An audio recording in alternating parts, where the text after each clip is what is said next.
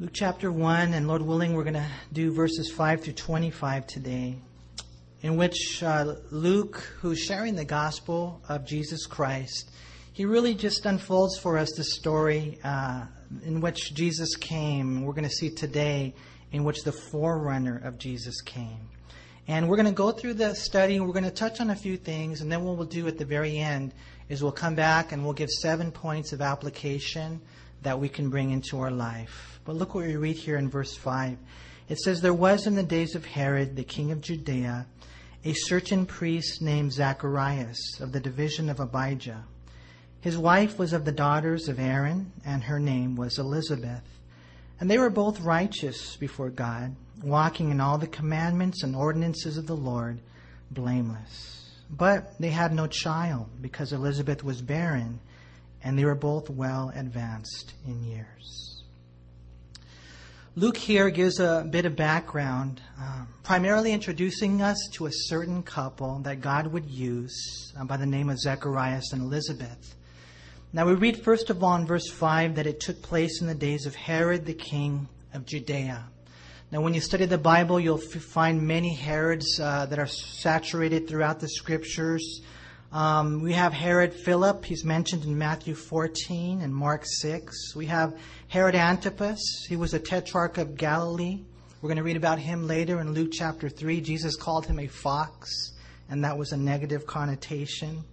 Uh, we're going to see later on there's Herod Philip II and Herod Agrippa I and Herod Agrippa II. We read about them in Acts chapter 12 and then again in Acts chapter 25. So there's a, a lot of Herods, but the thing that I think might be significant for us to come away with today is that this Herod that we're reading about was the worst one.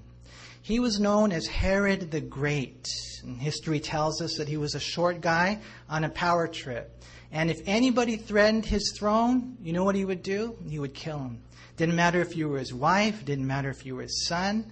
As a matter of fact, they said that it was safer to be Herod's pig than his family member. That, that's how bad it was, right? Really, really crazy time.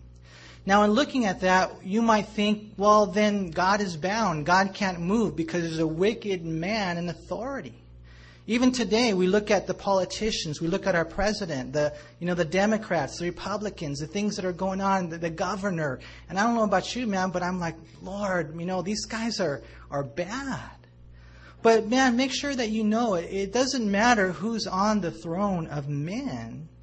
God's still on the throne, you guys.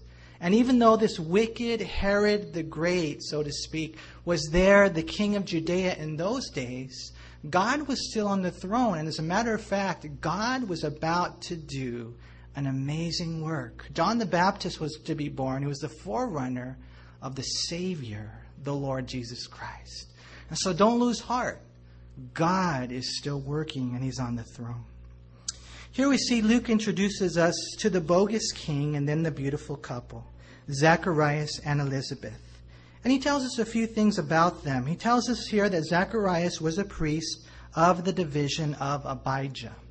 Now, what you find in looking at the history is that David had organized the priests in different divisions. There were so many priests that there had to be some organization. And what would happen is if you were a priest, then you would serve in the tabernacle or the temple. It would be two times a year, two weeks out of the year. Now, the division of Abijah is specifically mentioned in 1 Chronicles chapter 24, verse 10. Such was the division that Zacharias belonged to. Now, at the time of this writing, there were 20,000 priests, and therefore they needed such organization. We see here that Luke mentions Zechariah being a priest. He also mentions, notice it says right there, that Elizabeth was a descendant of Aaron, the high priest. And so there's something special there, definitely within this couple. And yet at the same time, I don't think he's going to emphasize their blood as much as he emphasizes their behavior. Because more important than our lineage is our life, right? And so do we read right there in verse 6? It says, And they were both righteous before God, walking in all the commandments and ordinances of the Lord, blameless. What an awesome, awesome thing when both husband and wife are on the same page. What an awesome thing when both husband and wife have a passion for the Lord. You know, we're going to see here that this couple was a blameless couple. And Luke, again, doesn't just randomly mention it as a side note. I think he makes it an important aspect of the reason that they were blessed. And if you want God to bless your marriage, if you want God to bless your life, if you want God to use you in a way that would impact the world, I encourage you, husband and wife, get on the same page and fully surrender your life to the Lordship of Jesus Christ. Because God blesses the blameless. He does. You know, sometimes we have people who say, you know, God's gracious, and you know, on my worst day of my life, he, you know, He did this to me. And yeah, He's able to do that because He's such an awesome God. But don't let that confuse you into carnality. God has bound Himself to bless the blameless. And such is the case with Zacharias and Elizabeth. You know, it says right there in verse 6 that they were both righteous before God. You know, it's one thing to be righteous before men, you know, and you want everybody to think you're, you know, you're a good Christian and everything. Some people, it's kind of funny, that's what they want. I just want everybody to think highly of me. I want everybody to like me. I want everybody to think I'm the godliest man or the godliest woman. And they're so caught up in their act.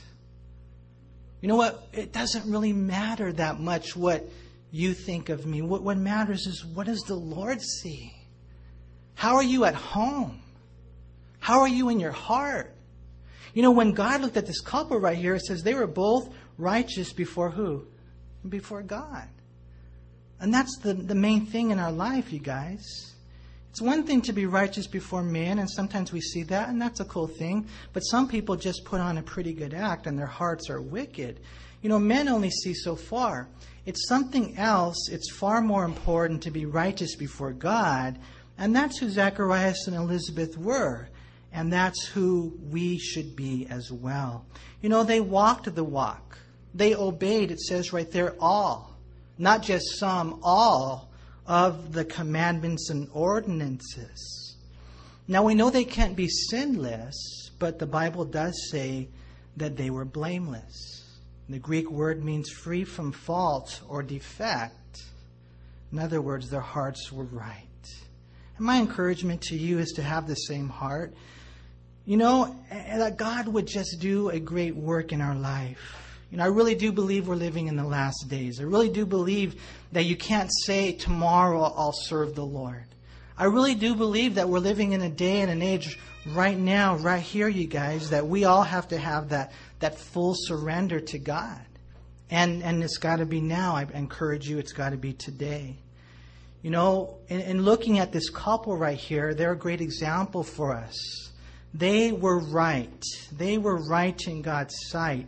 And so you would figure that everything would go right for them, right? Well, not exactly. Look what it says next. It says in verse 7 that they had no child. Because Elizabeth was barren. That's Dr. Luke giving us the reason. And they were both well advanced in years. Now, to have this as a stigma in this day was a very tough thing. To not have a child, especially in these days, was a terrible stigma. And there's no ifs, ands, or buts about it. The people of the day would definitely see this as a clear manifestation of the judgment of God upon their life. People would look at them and they would say, there must be some secret sin. They don't have any kids. And that was the reproach that this couple lived with. More than likely, no one esteemed them, and that's okay. They live for the Lord. And they continue to live for the Lord. And I want to encourage you to continue to do the same thing. Here, Luke tells us why, and we see that Elizabeth was barren. You know, and if you just kind of think about it for a second, it must have been a great disappointment in their life, you know, not to have any kids. You know, nowadays, unfortunately, it would be no big deal, huh? We live in a society now that says, oh, well, I guess you can spend your money in other places. You know, they don't realize the blessing of having children and the blessing of having a family. You know, but in these days especially, there was this kind of this, uh, you know, um, superstitious thing that if you didn't have kids, then, you know, it was a sign of God's judgment. For them, it definitely would have been a disappointment. You know, and, and later we'll see that they would have prayed for children in their life, and more than likely they thought that God did not answer their prayer. Now, you and I, we've read the whole story. We know eventually they will have children. And so it's an encouragement for us. Like Warren Wiersbe says, disappointments are God's appointments. And God would answer their prayer for kids. It was just going to be a little bigger, a little better, a little later, a little greater. And so you wait on the Lord, man. You continue to pray. Like I was telling my son on the way over here, man, who knows? They may have prayed that prayer 30 years ago and thought that God never heard or God had forgotten. But God hears the cries of his kids who are clean. And so one day God would come through, right? You know, like Greg Laurie said, he said this about prayer. If the request is wrong, God says no. If the timing is wrong, God says slow. If you are wrong, God says grow. But if the request is right, the timing is right, and you are right, then God says go. And in God's timing, all this would come together. We will see that although this godly couple did not have children, God did answer their prayer it was just a matter of his perfect timing. Because look what happens, you guys. We read in verse 8, it says, So it was that while he was serving as priest before God in the order of his division, according to the custom of the priesthood, his lot fell to burn incense when he went into the temple of the Lord. And the whole multitude of the people was praying outside at the hour of incense. Again, Luke is just kind of giving us the story, man. Jesus was going to come onto the scene, and before Jesus' birth, there's this whole annunciation of the birth of John the Baptist, who would be the forerunner to Jesus. And he says, you know, this is how kind of everything unfolded. And he's just kind of relaying the story to us. But in the relay of the story, I think there's a lot of things that we can glean in looking at the way that the Lord moves. You know, one of the interesting things that we see right here in verse 8, it says, So it was that while he was serving. You know, I think that's an important aspect, even just that right there. You know, because God blesses faithfulness. All of us here have a gift. All of us here have talents. All of us here have a calling, a service to offer to God. And if you serve faithfully while you're serving, it's amazing what can happen in your life. You know, it was Gideon, he was threshing wheat, and the angel came to him while he was serving. It was Moses, and he was tending sheep, and the angel came to him while he was serving. It was David, and he was delivering pizza, and the calling came to him while he was serving. Because when you're faithful in the little things, God will entrust more to you. But if you're not faithful in that which is least, how can He entrust more to you? It's been said that you only go as far as you fail. And you might find yourself, well, I don't know about this little job. And you know what? God says, okay, then that's it. I wanted to give you more. I had more for you, but it's not about this serving in your heart. You know, a lot of times, you guys, we find ourselves not where we should be because we're not where we should be. And God says, right now, while he while he was serving, it's so cool. You know, the Lord does this work. His lot fell, it says, to burn incense. And what that means is, is God chose him. God chose him. As I mentioned earlier, there were 20,000 priests. They would come two times a year uh, to serve in the special way. They would come on the other holidays, but they would come two times a year from Sabbath to Sabbath. They would be there for a week, you know, to serve the Lord. Now, to burn incense was considered a great uh, opportunity, again, an opportunity of a lifetime. But while he was serving, the Bible says that his lot fell to burn incense. We read that in the Exodus chapter 30, verse 7 and 8, that they would offer the incense in the morning and in the evening. According to David Guzik, there were several lots cast to determine who did what at the morning sacrifice. The first lot determined who would cleanse the altar and prepare its fire. The second lot determined who would kill the morning sacrifice and sprinkle the altar, the golden candlestick, and the altar of incense. The third lot determined who would come and offer the incense. This was the most privileged duty to offer incense, would be once in a lifetime opportunity. You know, we read right here in verse 10, it says, And the whole multitude of the people was praying outside at the hour of incense. How many of you here were Catholic and you remember the incense that would go up during the services? Any of you guys remember that? Smelled good, huh? You're like, no, it didn't. I liked it. I don't know why. You know, um, we should do that here, huh? No, I'm just joking. Incense is a picture of prayer. That's what it is. And, you know, the Bible says in Psalm 141, verse 2, let my prayers rise to your throne as incense. Over in the book of Revelation, chapter 8, verse 3, it talks about the incense and the prayers of the people coming before the Lord. And what it was, it was a sweet smelling aroma to his nostrils, to his heart. And he would smell that. And that's what your prayers are, man. They rise to the Lord and they enter into his being, so to speak. It's amazing. And here the whole multitude is praying. Um, Zacharias is chosen once in a lifetime opportunity while he was faithfully serving. It's an amazing thing. You know, the other two priests, they would go in, they would take care of their business, they would actually all go in together. But when they were done doing what they did, according to Jewish custom, they would come out. He would be there all alone, and then he would offer the incense. Remember, there was the holy place and the most holy place. Now, he's not going into the most holy place. That was only the high priest, and that was only once a year in the Day of Atonement, Yom Kippur. But he would go into the holy place and they would go in the morning and then someone else would go in the evening. And so there he is in the morning. Everybody's praying and he puts the incense on the altar and Zacharias begins to pray as well. And he, I'm sure, begins to pray, you know, for the nation.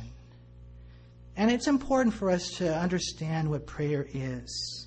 You know, one of the things that's interesting is that at this juncture in Jewish history, they say that before dawn, okay, now this is before the sun would rise, literally hundreds of worshipers would gather at the temple. You know, and, and, think about that. If just for a second, before the sun would rise, hundreds of people would go to pray. And you know, sometimes for us, it's it's hard to get a few people at a prayer meeting. But when God moves and it's sovereignty, it's God's sovereignty, there's also man's responsibility. He's going to move in response to prayer. As a congregation, we need to catch the vision to pray together, and then He will move. A lot of times we like to blame, well, it's him or her. Have you caught the vision? There they are, and they're praying. Hundreds of people, they gather before the sun rises. And the morning sacrifice began when the priest walked toward the temple. He would be the incense priest. And he would strike a gong. It was, you know, those big, loud, you know, cymbal types of things. It was known as the magrephah. And at this sound, the Levites would assemble and they would get ready to lead the gathered people in songs of worship to God. The other two priests would do their responsibility, all of them entering into the holy place together, but the one priest would set his burning coals on the golden altar, and then the prayer was lifted up in the holy place. You know, and I know we have great needs that are represented here. And I know we have great desires in our heart. But, you know, a lot of times it comes down to heart like like do you really want it? You know, sometimes I'll talk to my son Aaron about this boxing fight or this baseball game or this basketball game, and I'll tell him, you know, a lot of times it's just the one who's hungry it's the one who has heart. You got, you know, the, the intestinal fortitude. And I think for Christians, you know, a lot of it is like, yeah, I want this, and yeah, I want God to move, but a lot of times, and I'm not saying for everybody here, but a lot of times the bottom line is when it gets down to the nitty gritty, you don't really want it because you're not really praying. And, and you know, you just got to know, and I'm telling you what the Bible teaches, that you got to pray, that we have to pray. And then God will move. We have to get on our knees, we have to get on our face, we have to fast, and we have to seek the Lord. That's what happens here. The people are praying. You know, Zacharias is in there offering the incense, and undoubtedly, this righteous man is pouring out his heart to God. And then look what happens. It says in verse 11, and then an angel of the Lord appeared to him, standing on the right side of the altar of incense. And when Zacharias saw him, he was troubled, and fear fell upon him. One of the other uh, Gospels tells us it was uh, an angel that looked like this chubby little kid with wings. No, I'm just joking. It doesn't say that. it's funny how we've got these funky angels nowadays. I mean, this was a glorious angel. Anytime you see, especially in the Gospel of Luke, an angel coming, they just get afraid, right? And it says in verse 13, though, but the angel said, Do not be afraid. That's usually the first words that would come out of their mouth. Zacharias, for your prayer is heard, and your wife Elizabeth will bear you a son, and you shall call his name John.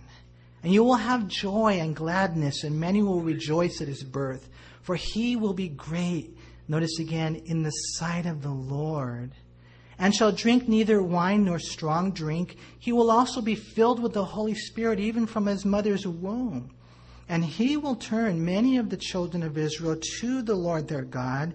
He will also go before him in the spirit and power of Elijah to turn the hearts of the fathers to the children and the disobedient to the wisdom of the just, to make ready a people prepared for the Lord. Lucas is telling us that this was all supernatural.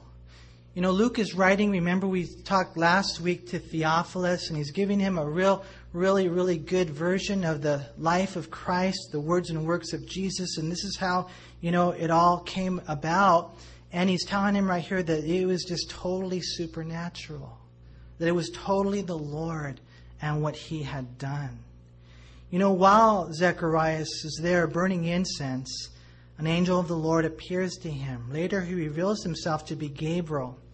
Zacharias was immediately gripped with fear, but the angel says, Don't be afraid. I'm cool. I come with you, uh, to you with an answer from the Almighty. And he tells him there, it's kind of interesting. He says, Your prayer has been heard, and your wife Elizabeth will bear you a son. Not just any son, though. He's going to be an amazing son. He will bring you and others joy and gladness. He will be great in the sight of the Lord.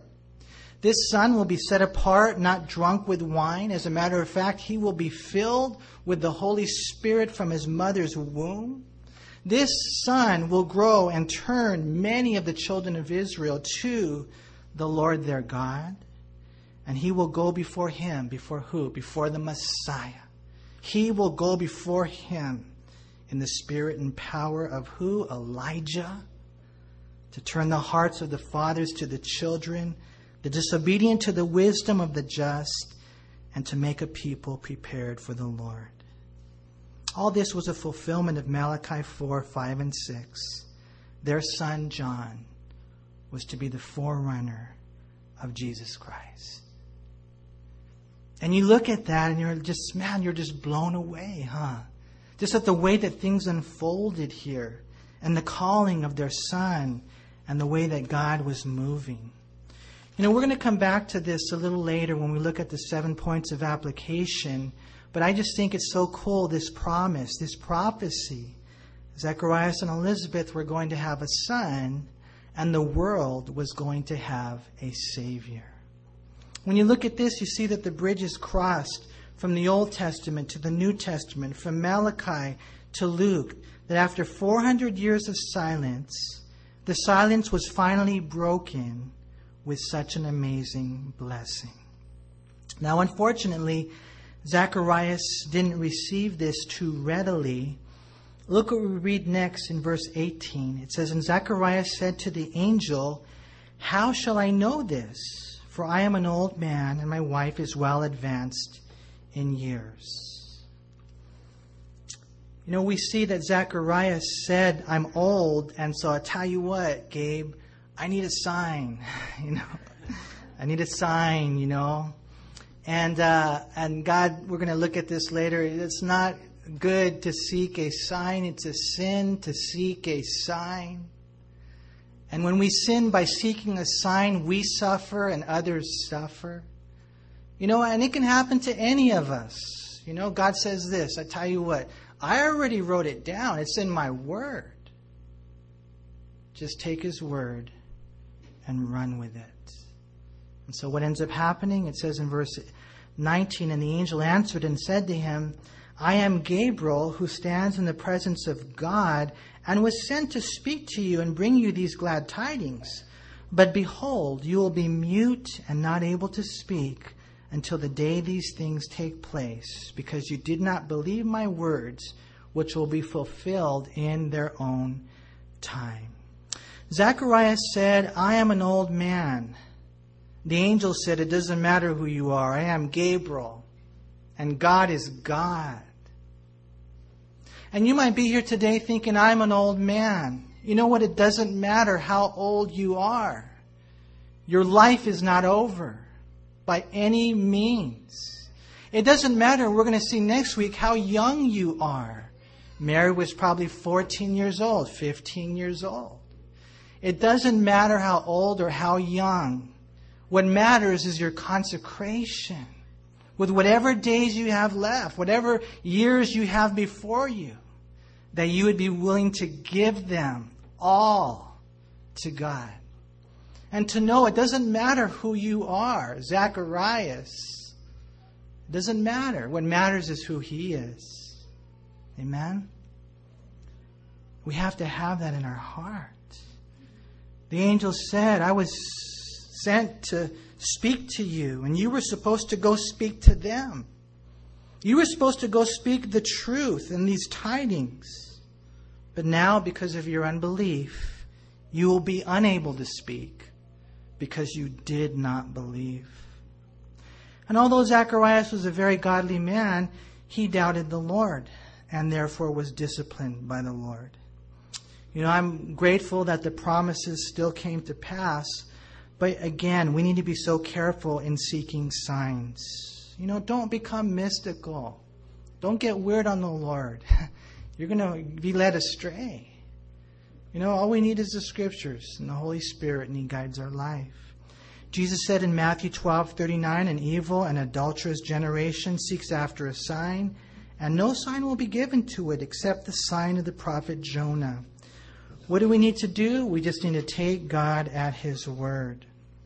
When we seek signs, we sin, we suffer, and others suffer along with us. Because look what happens in verse 21 and the people waited for Zacharias, and they marveled that he lingered so long in the temple. But when he came out, he could not speak to them. And they perceived that he had seen a vision in the temple, for he beckoned to them and remained speechless.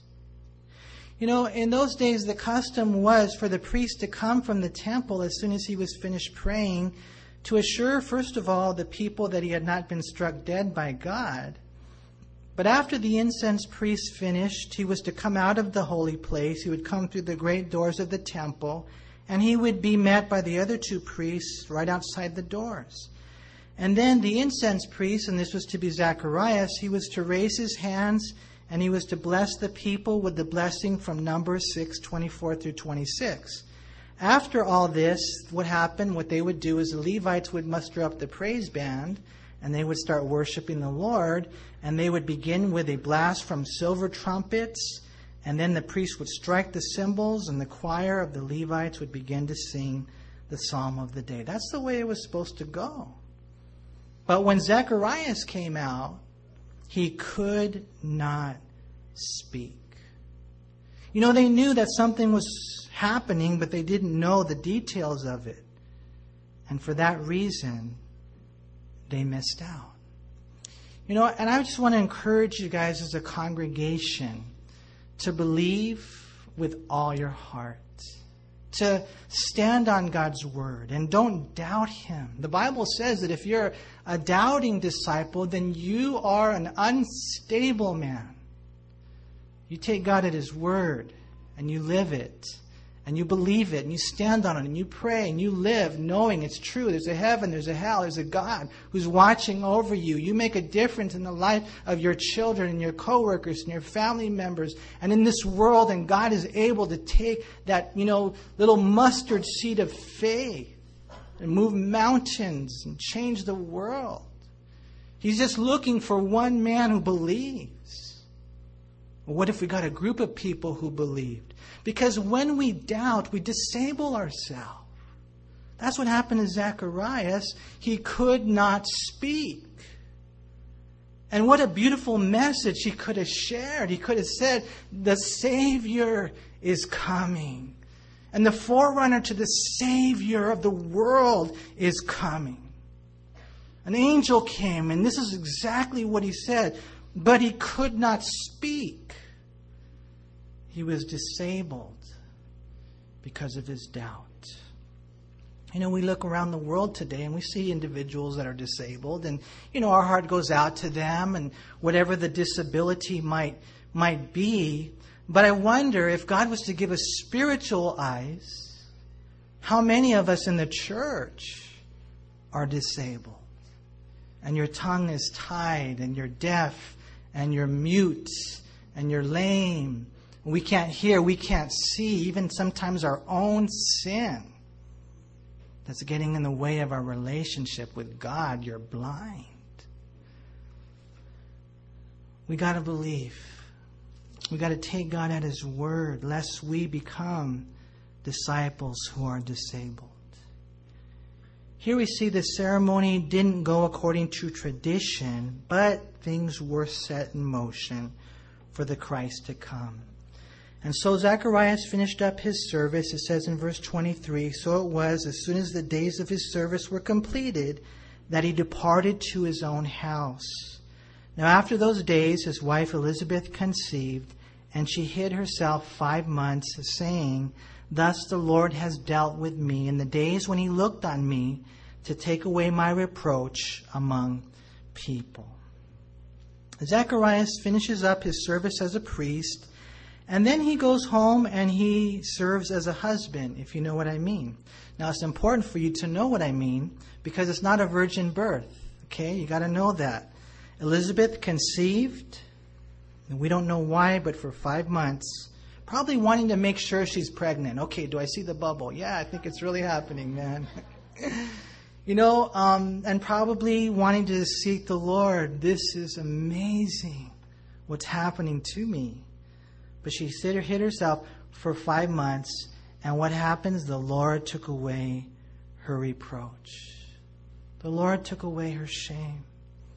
You know, Psalm 119, verse 22, it says, Remove from me reproach and contempt, for I have kept your testimonies.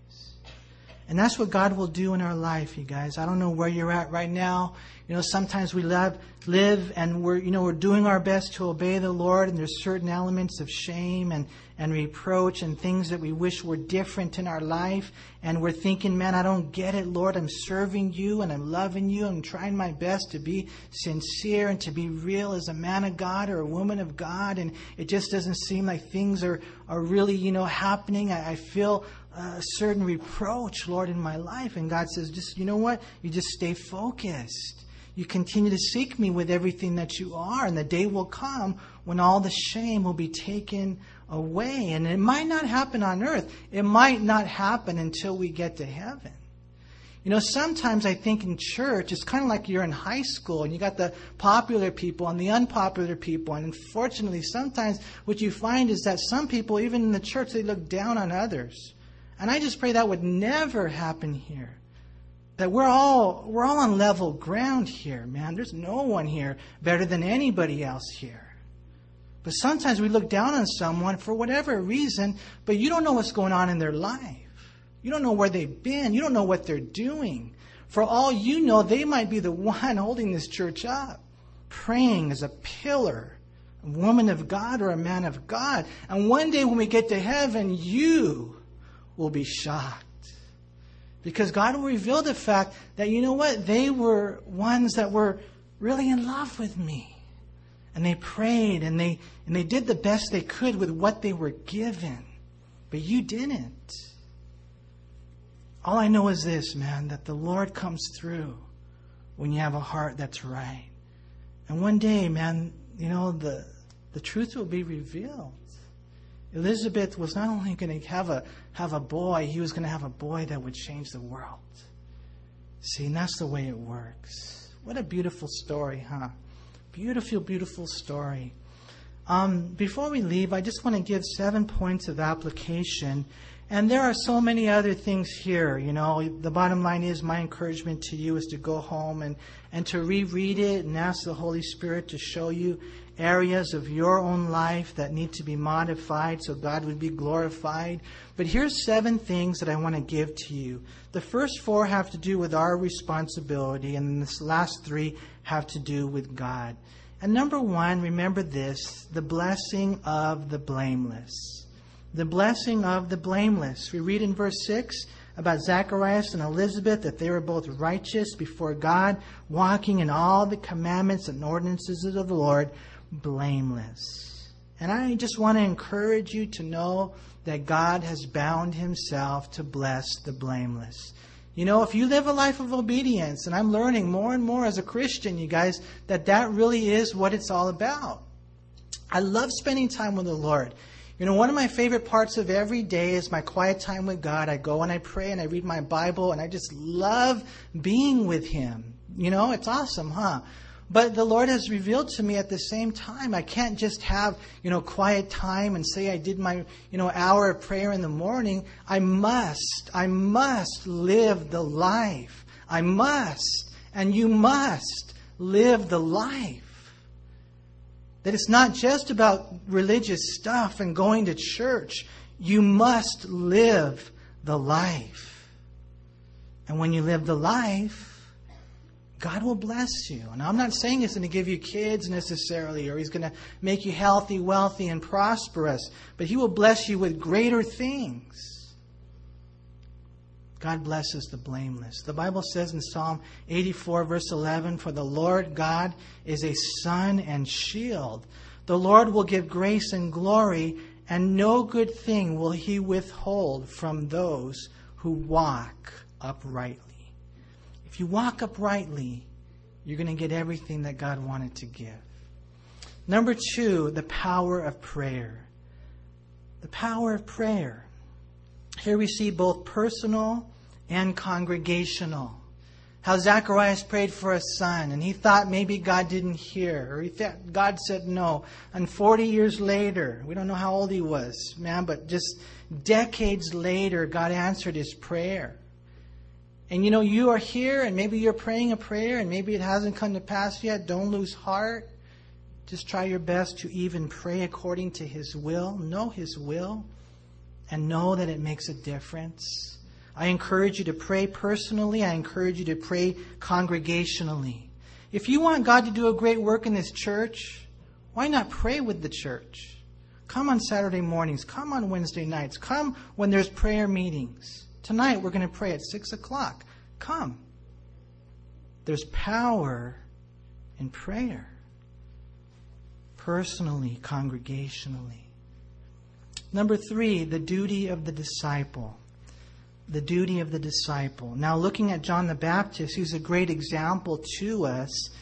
Again, look at the way the angel describes he would live his life. It says from verse 15, For he will be great in the sight of the Lord and shall drink neither wine nor strong drink. What that means is that he would not do what the rest of the world was doing.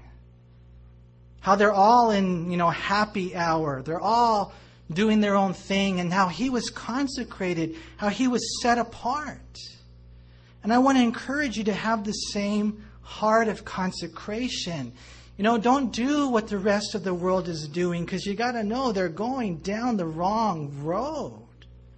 And they're all, you know, into themselves and entertainment and into the exterior and into materialism. And, you know, they, they're getting high, they're getting drunk. I mean, he's consecrated. That's the duty of a disciple, and that's where it begins, where you realize that you're set apart with a specific mission in life. And I just try to tell everybody that, you know, over and over again, that you were made for a reason. There's something that God wants you to do for Him. Some of those things are very clear as a husband and as a dad, as a wife, as a mom, as a friend, as a worker. Some of those things you need to seek the Lord on. What is it, God, that you want me to do in life? I believe you made me for a reason. And you don't get caught up in this world and the deceitfulness of riches. They choke the word and it becomes unfruitful. Consecrated. You got to be consecrated. And everyone else is high on the world. And you get high and you find your, your strength from God and you're under His influence. That's the duty of a disciple. Consecrated, consecration, and then there's the unction. Because we read there in verse 15, he will drink neither wine nor strong drink. He will also be filled with the Holy Spirit even from his mother's womb. You know, because we know that we can't do this on our own strength. And for some of you here, you've kind of hit your head against the wall, you know, 37,000 times. And the Lord kind of finally teaches you you can't do it. I don't care how good looking you are. I don't care how good talking you are. I don't care whatever it is. You can't do it on your own strength. You need God. You need His anointing, right? And so here it says that John was filled with the Holy Spirit even from his mother's womb. Now that's a strong anointing, huh? You know, and you're like, Manny, I can't do that. I'm already born. Okay, cool. Well, lay hand on these kids who are in their tummy still. Let's do that for one. Number two, here it is. Get the Holy Spirit ASAP, as soon as possible. Now, I know when you were born again and you became a Christian, you were already filled with the Holy Spirit in the sense that He lives in you. But now there's a surrender, and it's kind of like not so much of Him that you have, but how much of you does He have? Where He empowers you, and He comes upon you, and He strengthens you, and you know the difference when you don't got it, because you keep failing. The duty of a disciple, consecration, unction. You keep praying, you keep seeking, you keep asking. The third thing is function. And here we see where we realize our ministry, what it's all about. Look what it says there in verse 16. He will turn many of the children of Israel to who? To the Lord their God. What's my function as a minister? What's our function as disciples, as Christians? It is to turn the people to the Lord, not me. It doesn't matter if you like me. It doesn't matter if I'm your favorite. That doesn't mean anything. I don't want to turn you to me or to him or to her. I want to turn you. Our job is to turn you to the Lord. To where you fall in love with him, where he becomes your passion. That's the one that you want to please. That's the one. He's the one that you always think about. John the Baptist was great at that. He said, I must decrease, he must increase.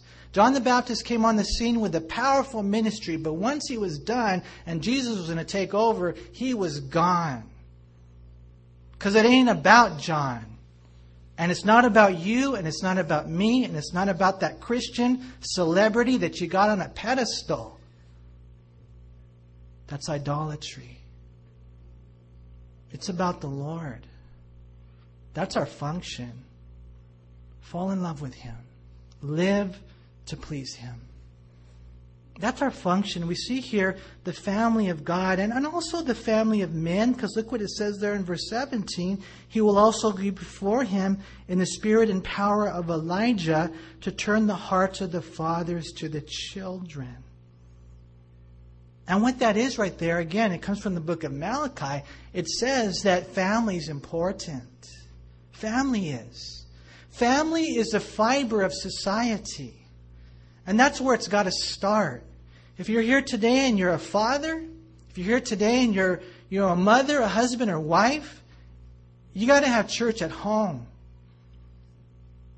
Fathers have to have heart for their children, for their wives. There cannot be a neglect.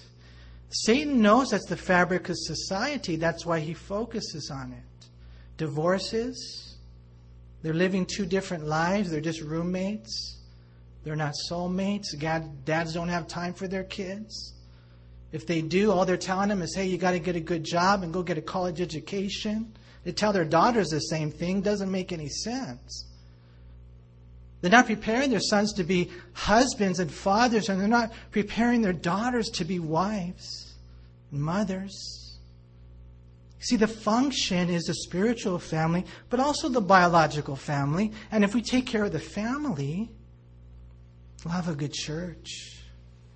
The relationship between a husband and wife is supposed to be a, a reflection of the relationship of Jesus Christ and his bride, the church.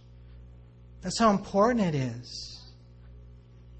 You see, the disciple, John, is kind of interesting. In the middle of such a huge ministry, he mentions the family. See, that's the function. We end with a concentration there as far as the duty of the disciple. And again, what it is, is just pointing people to Jesus. Remember when these guys, Peter, they were unknowns then. Peter, James, and John, nobody really knew who they were, right? But one day Jesus is passing by and he says, Behold, John says, Behold the Lamb of God who takes away the sins of the world. And so there's, you know, Peter and John, and they look one way at John the Baptist and they look the other way at Jesus. And they're like, Well, which one should I follow? And what does John say? Follow Jesus. Even if it means you got to leave me. And that's the way it ended up. And one day they said, John, I don't understand it. Everybody's going over to Jesus and, and they're being baptized by him. John, you're not the favorite anymore. And Jesus said, That's okay. You know, they, John said, That's okay. That's what it's all about. That's what it's all about. You see, in gleaning some lessons from here, we see the blessing of the blameless, the power of prayer, the duties of the disciple, and then the disabilities of the doubtful. And I already mentioned that, how God sees the heart and unbelief will hinder, hurt, and harm us. Unbelief will paralyze us. Unbelief will disable us. William MacDonald said this Whenever a believer entertains doubts concerning God's word, he loses his testimony, he loses his song, Unbelief seals the lips. The grief and thief of unbelief. You guys, there's a heaven, there's a hell, there's a God, there's a calling. Everything He says in His Word is true. And we need to go out and we need to live that out loud. We can't be the double minded men that James speaks of. Now, whenever you read the Bible, I want to encourage you to look for your responsibility, but don't end there. Because sometimes you have people that say, you got to do this, and you got to do this, and you got to do this, and you got to do this, and that's it. It's like, wait a minute, what about God? you know, and in looking at this, I think we see the faithfulness of the Father, huh? We see that. It's interesting. Zacharias, his name means the Lord remembers. Elizabeth, her name means oath of God. And so when you put them together, the Lord remembers his oath, right? He's faithful. He promised. It's kind of cool. And then you have John, and his name means God is gracious. And here we are today, and you know, I don't know where you guys are at. I don't know what's happened yesterday, last week, last month, or, you know, everything behind you. But I want you to know this that God is here to give us a new beginning.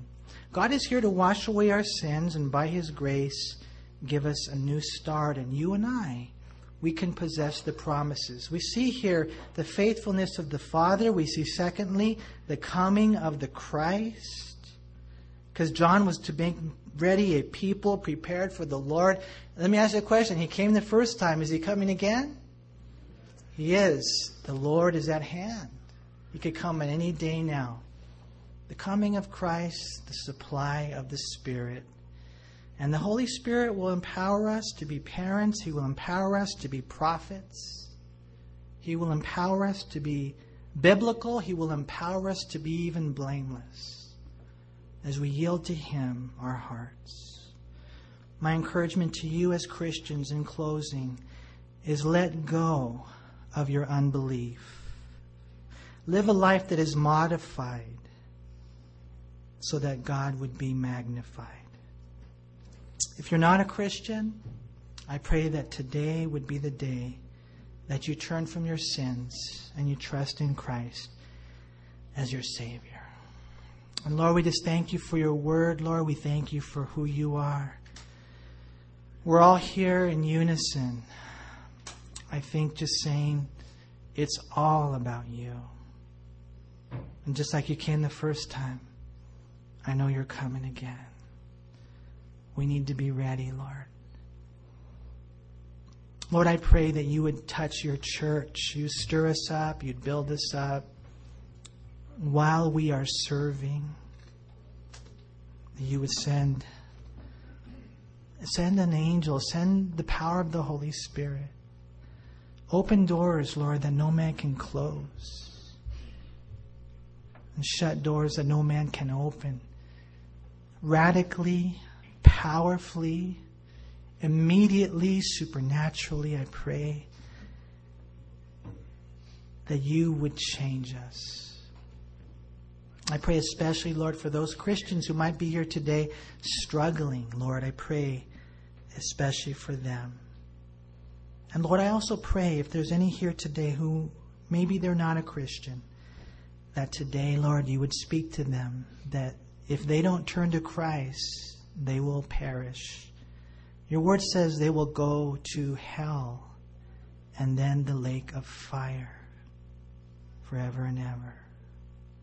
I pray, Lord, that would strike fear. I pray at the same time they would know the love that you have, that you don't want them to go there. And so you sent your Son, Jesus. He hung on a cross, he was nailed to a cross for their sins. And that today, Lord, is very simple. If they would but turn from their sins and trust in Christ that they can be free and forgiven forever and ever.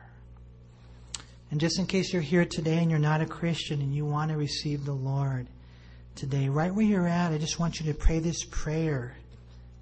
Pray it in your heart. Mean it from your heart. If today you want to give your life to Christ, if today you want to get right, right where you're at, just pray this prayer. Lord, I come to you today. And I admit I have sinned. I turn from my sin. I repent.